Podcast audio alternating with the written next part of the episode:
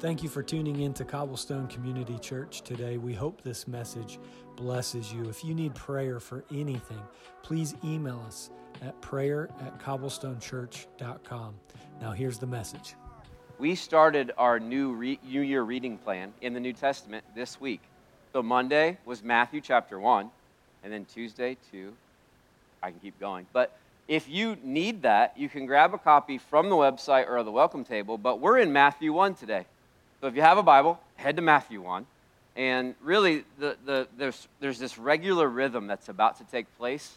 And if I'm allowed to real talk, I really didn't want it at first. I, I set it up. I was like, we're going to do a reading plan. But as soon as you do a reading plan, you're stuck in the reading plan as far as preaching exactly what you read that week. And I'm like, what if I feel like I'm supposed to preach this? But what has happened regularly as we've done this? God brings us to the topics we're supposed to talk about. He does all the work, and it's really kind of fun because we've always said we want you to tie your life to the Word of God. So if you've never read the Bible regularly, it's a chapter a day.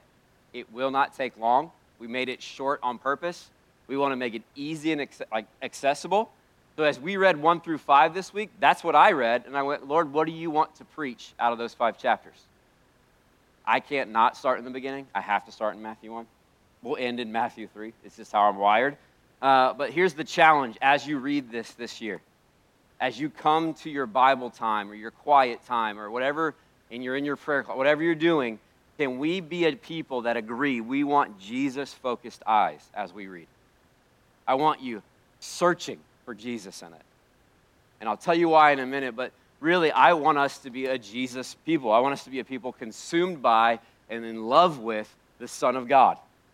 I want him to be, literally, Jesus' words to the Pharisees haunt me. You, you search the scriptures, but in vain because you missed me. And if you want to be a Jesus people, you got to be about Jesus. Don't you love him? Don't you love Jesus? I love everything about Jesus. I love the way that he teaches. I love that he puts little kids on his lap in one chapter, and then the next chapter, he's making his own whip to whip people. I love everything about Jesus. And I could study him and stare at him and be with him the rest of my life. And in fact, the rest of my life and eternity, I will be. And really, what I would say to you is this is all about him. All of it. And you're like, what? Every part of it points to Him. So if you don't get Him in your quiet time, and you don't get Him when you read the Bible, and you don't get Him in your prayer closets, who are you talking to? Who are you reading about? And I have a little experience of reading the Bible as a textbook, as a seminary guy. I want to read the Bible because it leads me to a person, because it leads me to God because it makes me love him, and I want to love him. That's the first greatest commandment, correct? Love God. Love God. Love him. And I mean, like, all of it emotions, will, mind, all that you are, love God. So go to Matthew 24, 27. I know we are going to be in one, we'll go back there, but I want to show you a thing that Jesus taught. And it goes with this point I just said it's all about Jesus.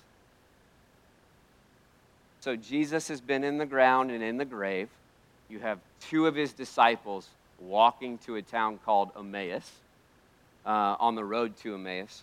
And they're walking and they're kind of sad because they're like, oh, our Savior, the guy we thought was going to do the things that we thought, he's dead. And all of a sudden, the Bible says that Jesus appears to them on the road, but they are unable to see that it's him. They begin to tell him, Sir, have you not heard? They're talking to Jesus. Sir, have you not heard what's happened in Jerusalem these last days? And they tell him all about himself, which I think is hilarious. And it gets to a point where he starts teaching them, and this is Matthew 24 27. And beginning with Moses and all the prophets, he interpreted to them all the scriptures, the things concerning himself. So Jesus goes they had the Old Testament then. Starts, starts with Moses and goes, That law points to me. The tabernacle and the temple, they point to me. The promises of the prophets, they point to me. All of it comes to me. So you can read the prophets and you can read the New Testament and you can study it and even memorize it, but if you don't come to Jesus, it, what are you doing? It's great to know his bio. It's great to know what he's done. You got to know him. He's amazing. And he loves you and he wants you to know him. That's the beautiful thing. So in this impromptu sermon in Matthew 24, Jesus basically is like every story, every picture, every promise, every regulation, every ritual, all the things, they, they, they're about me. They're about me. And if you want a good example of this, go listen to Tim Keller talk about true and better. It's an amazing sermon where he goes through every Bible story and he goes, Jesus is the true and better Jonah, true and better David. True, he goes through all the characters and it makes sense. And so Jesus is the suffering servant that Isaiah talked about. Jesus is the kinsman redeemer of Ruth, but then the redeemer of all humanity. Jesus is the Passover lamb, not just for the people in Egypt, for the earth. Jesus is the despised brother, like Joseph, who then is put in high places. Jesus, I mean, all of Scripture points to him, and these two guys on, walking to Emmaus, we're going to miss it. And all of a sudden, the Bible says that their eyes were open, and they're like, It's you! And then they say, Didn't our hearts burn while he talked to us? So I don't want to miss him. You don't want to miss him, right? I don't want to miss Jesus. I don't want a day to go by where I go, man, Lord, I, I miss you today. I don't want to do that anymore. So can we pray together here? And then we'll, we will get into Matthew 1. Uh, we'll talk about the beginning of Jesus' life and, and the promises that he fulfilled. So, Lord, we just stop. My favorite part of this whole thing, where we stop and we submit to you. I believe you're already here. But Father, by the Holy Spirit, would you make us aware how close you are?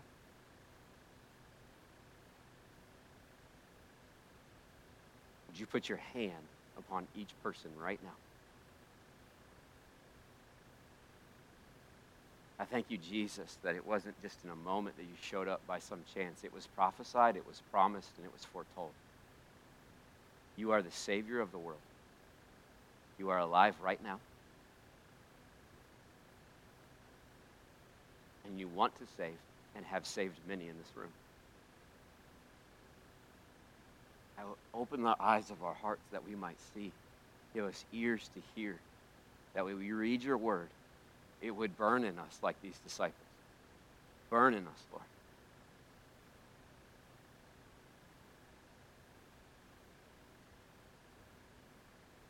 apply the word to our hearts and our lives. I thank you for everybody here. I feel your pleasure for them. You love them, you like them, and you want them close to you. So if there's anything blocking them from you, would you just show them in the most beautiful, gentle way? We want to be with you. We don't want to miss you. Help us. In your name, Jesus. Amen? Amen. So in Matthew chapter 1, you have Matthew, also known as Levi, a tax collector who is made a disciple and now is an apostle, writing a testimony, a gospel, a, a good news account of the accounts in the gospel of Jesus. It's part of the synoptic gospels, which is Matthew, Mark, and Luke. There's some really, really similarities between those. And what Matthew's going to do is he's going to try to tell you who Jesus is, and more than that, why Jesus came and why he's uniquely qualified to be the Savior of the world.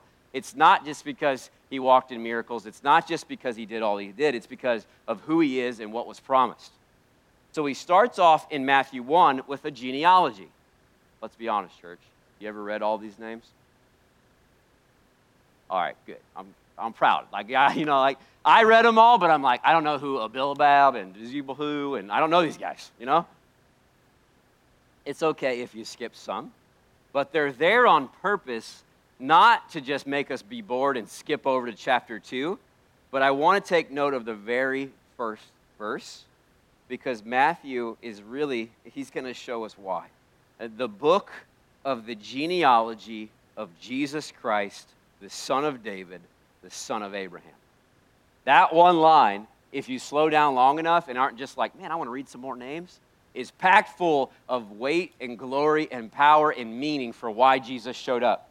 Who is this baby born in a manger? Who is this man who calls himself the Son of God? Who's Jesus? And Matthew says, well, he's the son of David and he's the son of Abraham. We just read the Old Testament. Now, who is David? He's a king.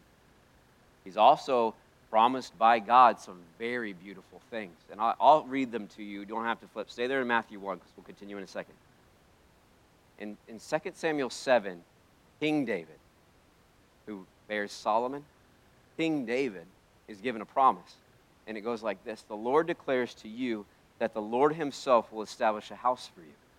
When your days are over and you're, you rest with your ancestors, I will raise up your offspring to succeed you, your own flesh and blood, and I will establish his kingdom. Now, verse 13 is important. He is the one who will build a house for my name, and I will establish the throne of his kingdom. What's that last word? Forever. Forever is a long time, y'all. How long is forever? Just say forever. it's forever. Like you can't you can't even get a concept of it because it's so far that way. You're like forever. Now kings, I know one thing about kings and kingdoms. They rise and they fall a lot. But King David, thousands of years before Jesus shows up, is given a promise that one from your line will sit on a throne that will be forever. Now we know post cross, where is Jesus sitting right now? At the right hand of the Father on a throne. So Jesus isn't just a man. He's not just, like, oh, so lucky that he was born on this date and this time and this place. No, this was the intention, foreplanned of God right here, right now. Jesus Christ is the son of David, but not just the son of David, the son of Abraham. Now, Father Abraham had many sons Amen. He You're not going to go with me. So that's fine. I'll just keep singing. I went to Sunday school. Come on. Father Abraham, Abram, who's turned into Abraham, uh, a, a, appearance of God. I would say it's a theophany, a pre uh, incarnation viewing of Jesus. It's called the angel of the Lord. But Abraham's given a very weighty promise as well that there's no way he can carry out. Only Jesus can. And in Genesis 12, you get that promise. Now, the Lord has said to Abram, Get out of your country, from your family, and from your father's house, to a land that I will show you.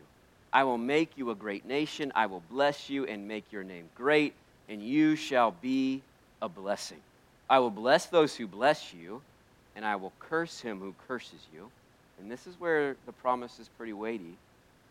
He's talking to Abraham, and he says, And in you, all the families of the earth shall be blessed.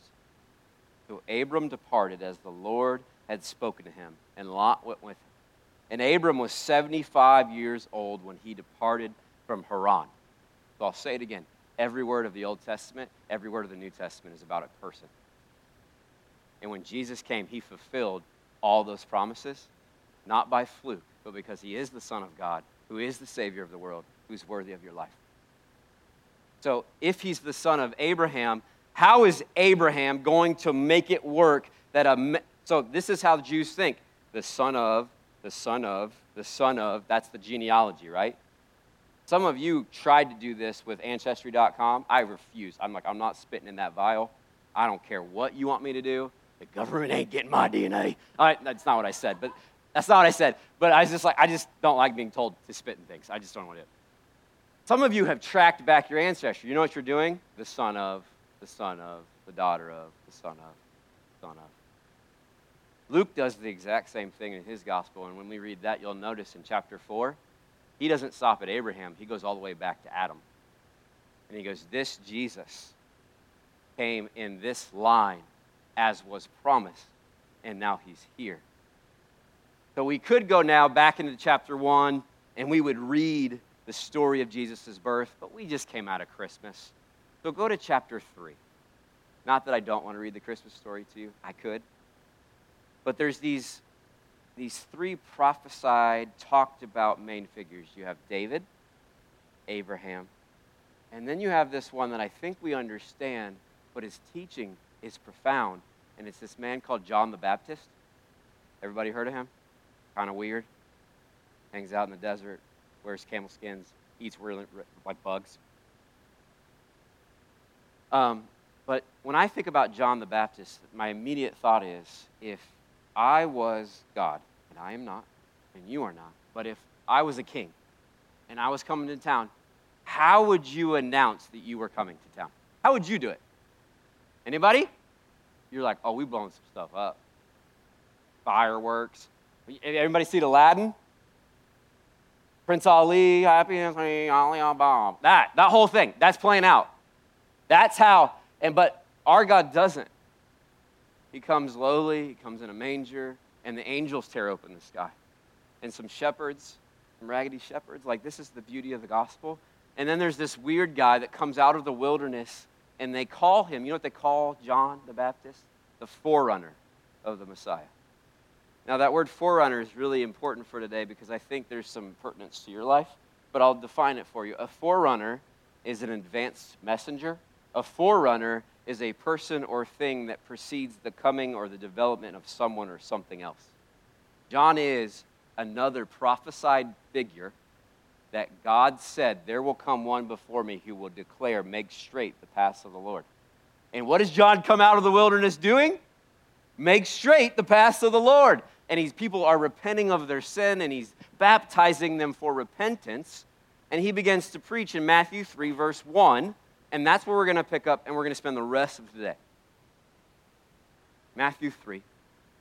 In those days, in these days are the days that Jesus has grown up, John has grown up. We're looking at like 30 ish in those days, John the Baptist came preaching in the wilderness of Judea Repent, for the kingdom of heaven is at hand. For this is he who is spoken by the prophet Isaiah when he said, The voice of one crying in the wilderness, Prepare the way of the Lord, make his paths straight. So, once again, do you hear this is what was prophesied by Isaiah thousands of years before? that this man John would do what he's doing. That he would, he would do this. He would cry out to the people. Now, what I find really interesting is his very first message actually links with Jesus' first words Repent, for the kingdom of God is at hand. Repent. Repent. Get right. Turn from what you're doing and turn to God.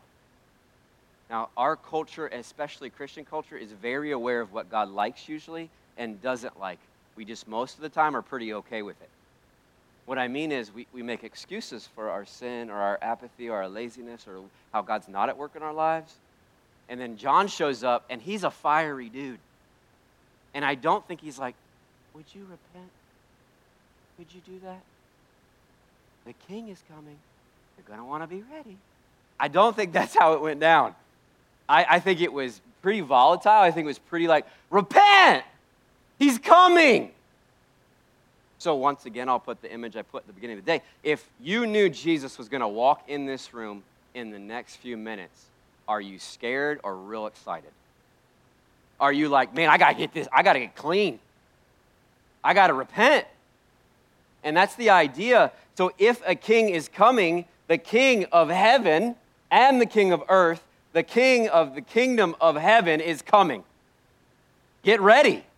Well, how do you get ready for a king of heaven? Now, for an earthly king, you're probably going to get some kind of tribute. You're going to put on your best linens. Don't you all own linens? Um, I don't know. Uh, you're going to get you're to get you're to get your kids' hair clean. You know, you're just going to you're like perfect. You're going to get the best food. You're like, "Welcome, king."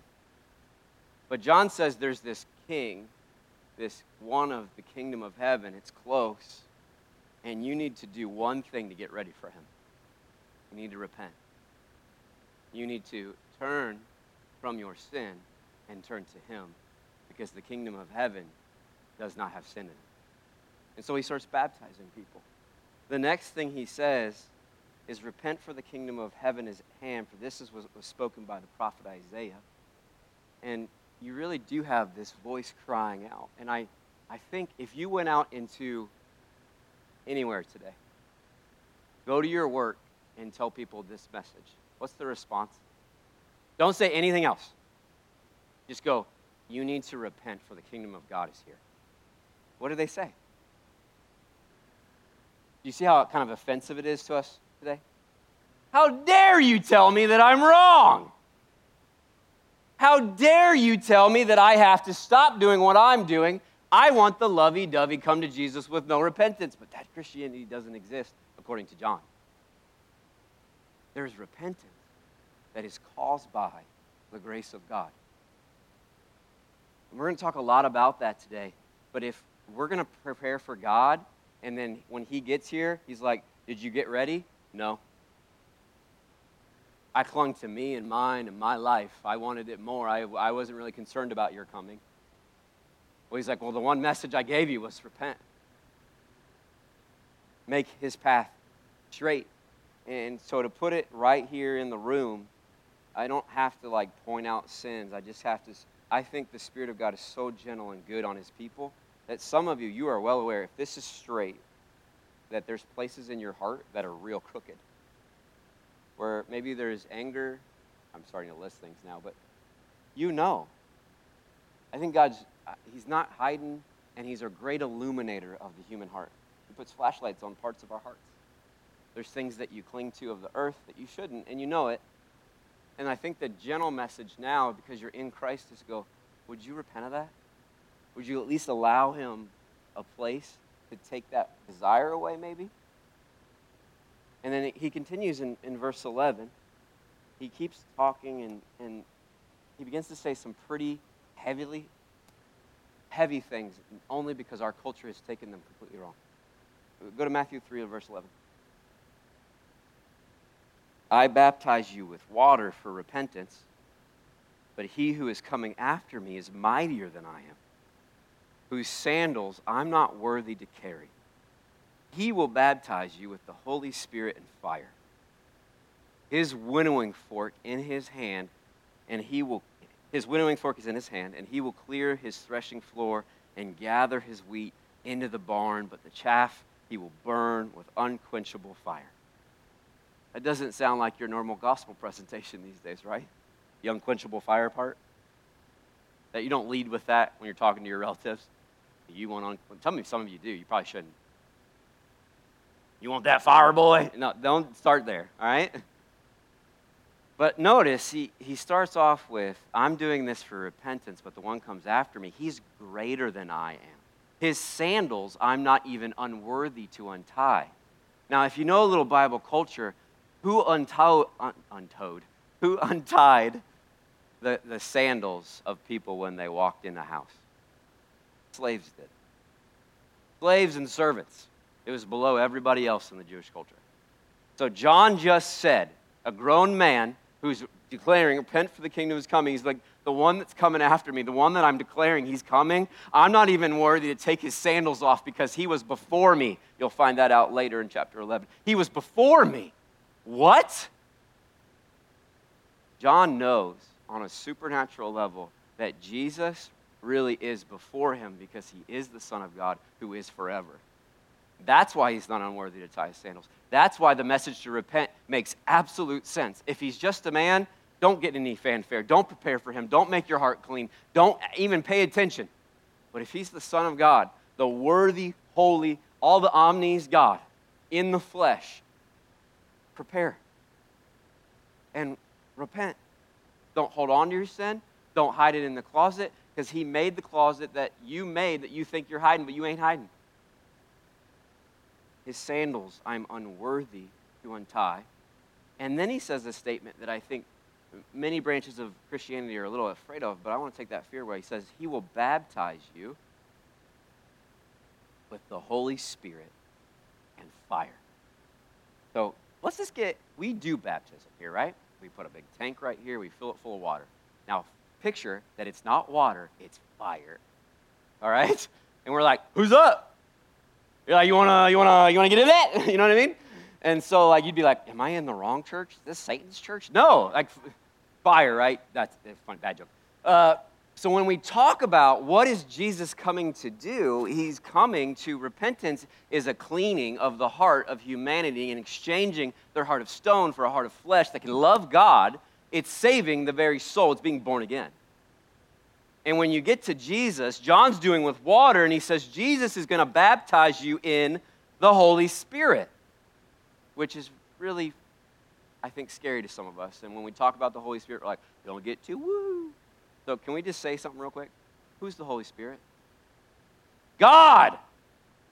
It's whose spirit? Say Jesus or God. I don't, whatever you want to go with, I'll, I'll will abide it. The Holy Spirit isn't just like some ghost, as some people say. He's not just some figment. He's not just some, he is the very Spirit of God Himself. And if the picture of baptism in water is any picture of what Jesus would do, He says, I want to immerse you in myself. I want to dunk you in my presence. I want to coat you in, because if you get dunked in water, you're wet, right? I want to dunk you in that. And then not only that, not only in the Holy Spirit, which is God Himself, I want to put fire on you and in you. Now, fire has two purposes that I know of. Maybe more, and maybe you can tell me later, but fire is used to purify. It literally, you heat up metals and you get out all the impurities. Like this fire that will purify the bride of Christ. And he goes, I'm going to put this fire on you because I love you. And then, two, fire actually is very, it's a powerful agent, right? So they burn coal and steam engines. So why? The fire creates power, which creates force. Jesus says, I'm going to come and I'm going to baptize you in myself, in my own spirit, and in fire. Now, some of you, you can jump to your own conclusions about what that means. That's an entirely different sermon that I'm not going to do today. But I'll ask you this question What do you think Jesus meant when he said that? What did he mean? And I would dare you to search it out what you think he means. Because if you're dunked in God Himself, do you think you'd know? And if you're baptized in the fire of God, do you think you'd know? I'll leave it there. So he says these, I'm not worthy to untie his sandals, and he's going to baptize very differently than I am. And then you get to Matthew 11, where you start hearing about Jesus again. Go to Matthew 11.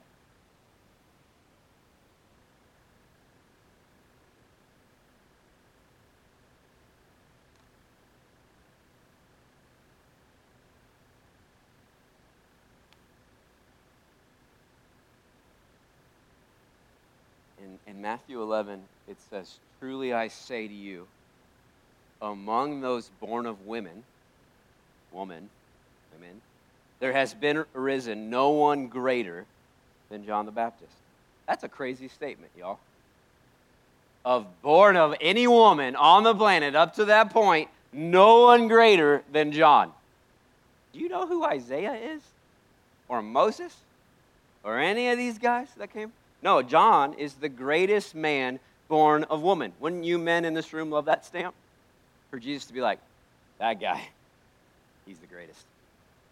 But then he says something that should change our lives because we are participants in and members of the kingdom of God if we've given our lives to Jesus.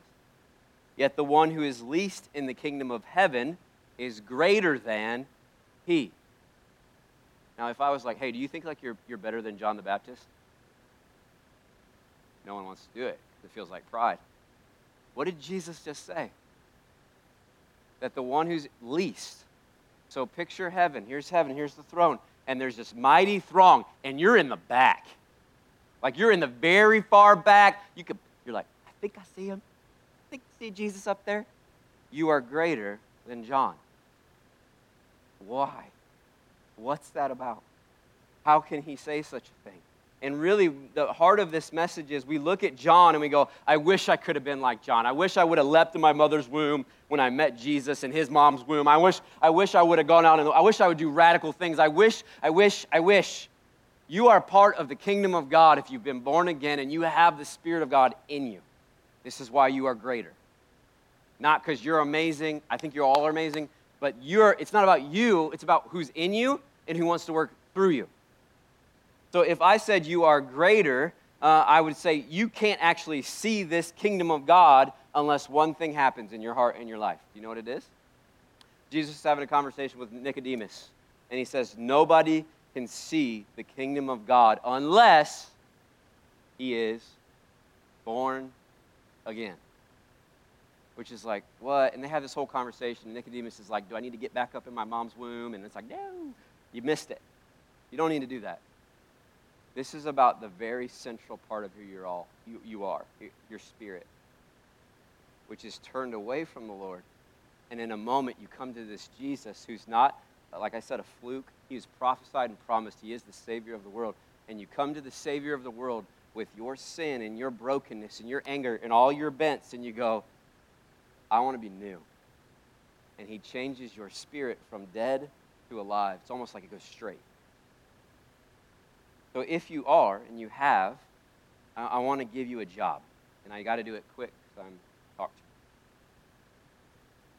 If you do now see that you are part of the kingdom of God, that you have been born again, I'm going to give you a job. You know what it is?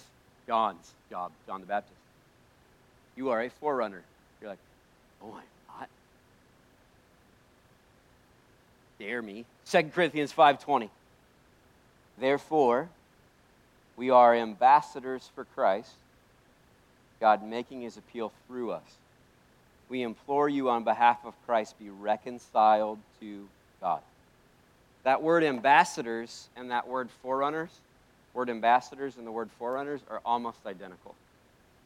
An ambassador is someone who goes in front of an entourage, goes in front of a king, goes in front of a, a president, and goes and makes business on their behalf, goes and announces a message. What's a forerunner do? The exact same thing.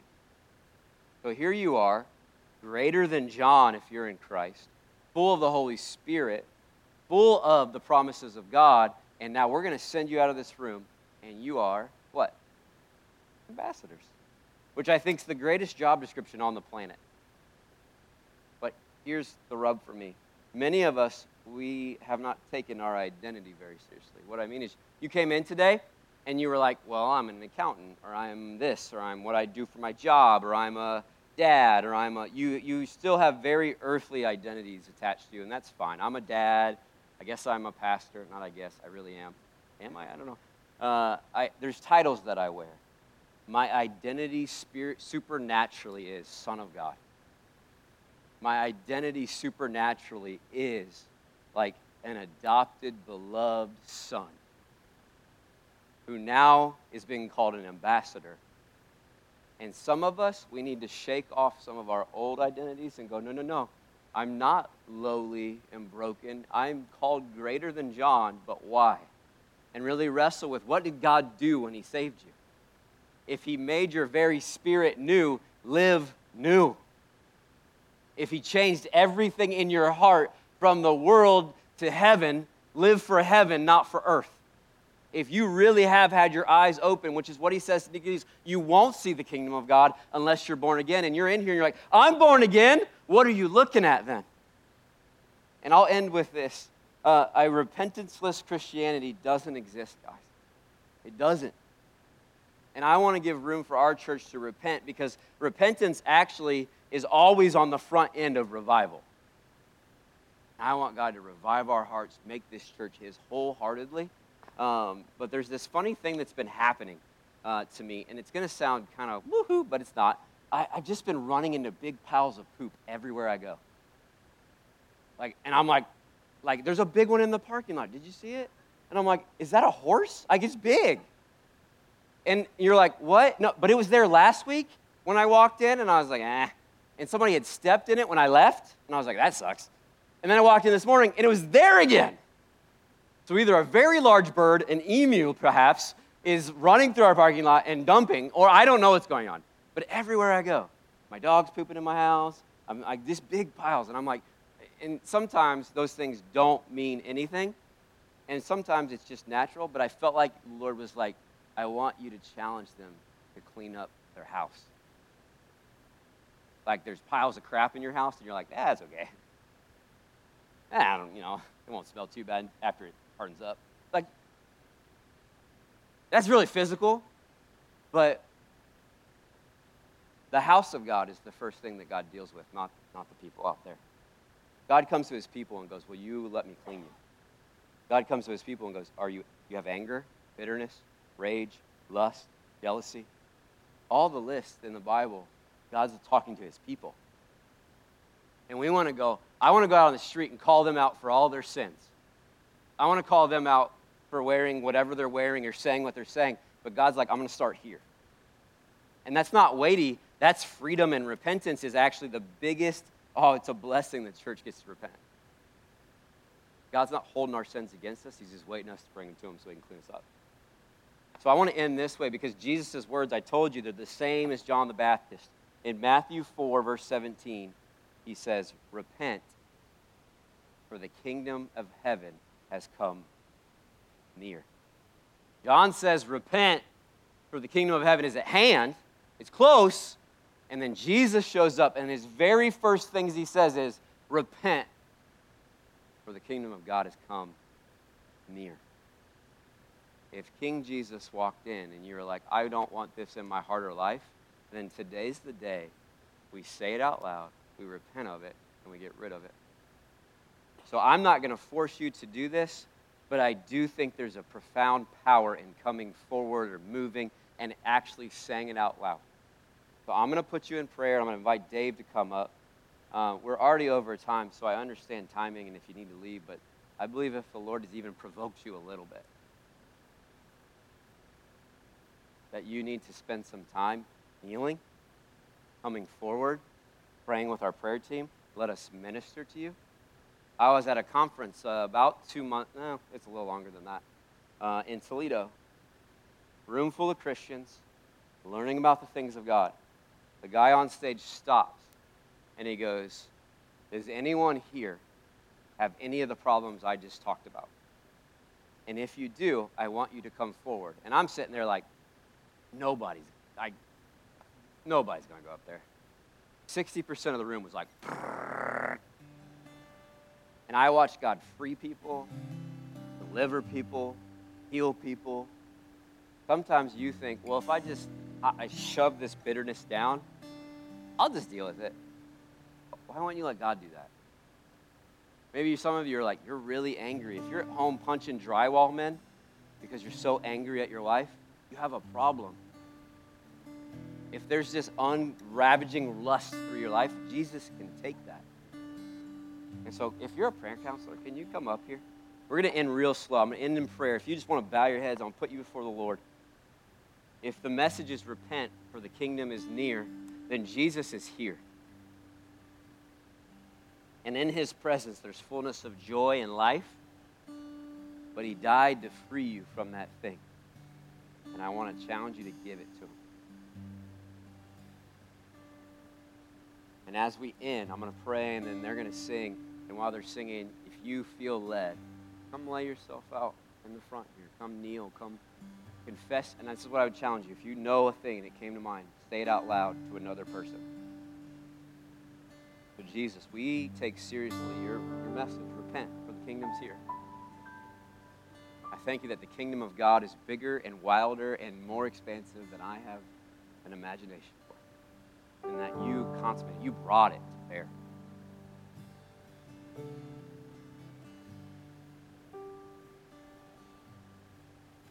So we set our lives before you, and I love your joy. I love your touch. I love your presence. I love your word. But I also love the moments where you tenderly come in and you reveal that I need to repent. It's because you love us. And that's just bondage. That's just slavery to something we don't belong to anymore. So, right now, in your gentleness, Father, would you come, Holy Spirit, and convict us? Stir us up to righteousness And maybe that picture was from you, but if there's just like piles of poop in our life, would you show it? Help us not to abide those things in your house. You are holy, and you say, I want you to be holy like I am. Thank you that you make all things new. All things new. So as you sit there, I'm just going to invite you to sit there as long as you feel led, and the band's going to sing. And you can stand, you can sit, you can kneel, you can jump. I don't care. And then anywhere in there, if you're like, I got to confess this sin, I want, I want this gone, I want you to come and, and, and receive prayer. Thank you for joining us today. If you need prayer for anything, you can email us at prayer at cobblestonechurch.com or you can go on our website at www.cobblestonechurch.com and submit it there. We'd love to pray for you. Have a great week and God bless.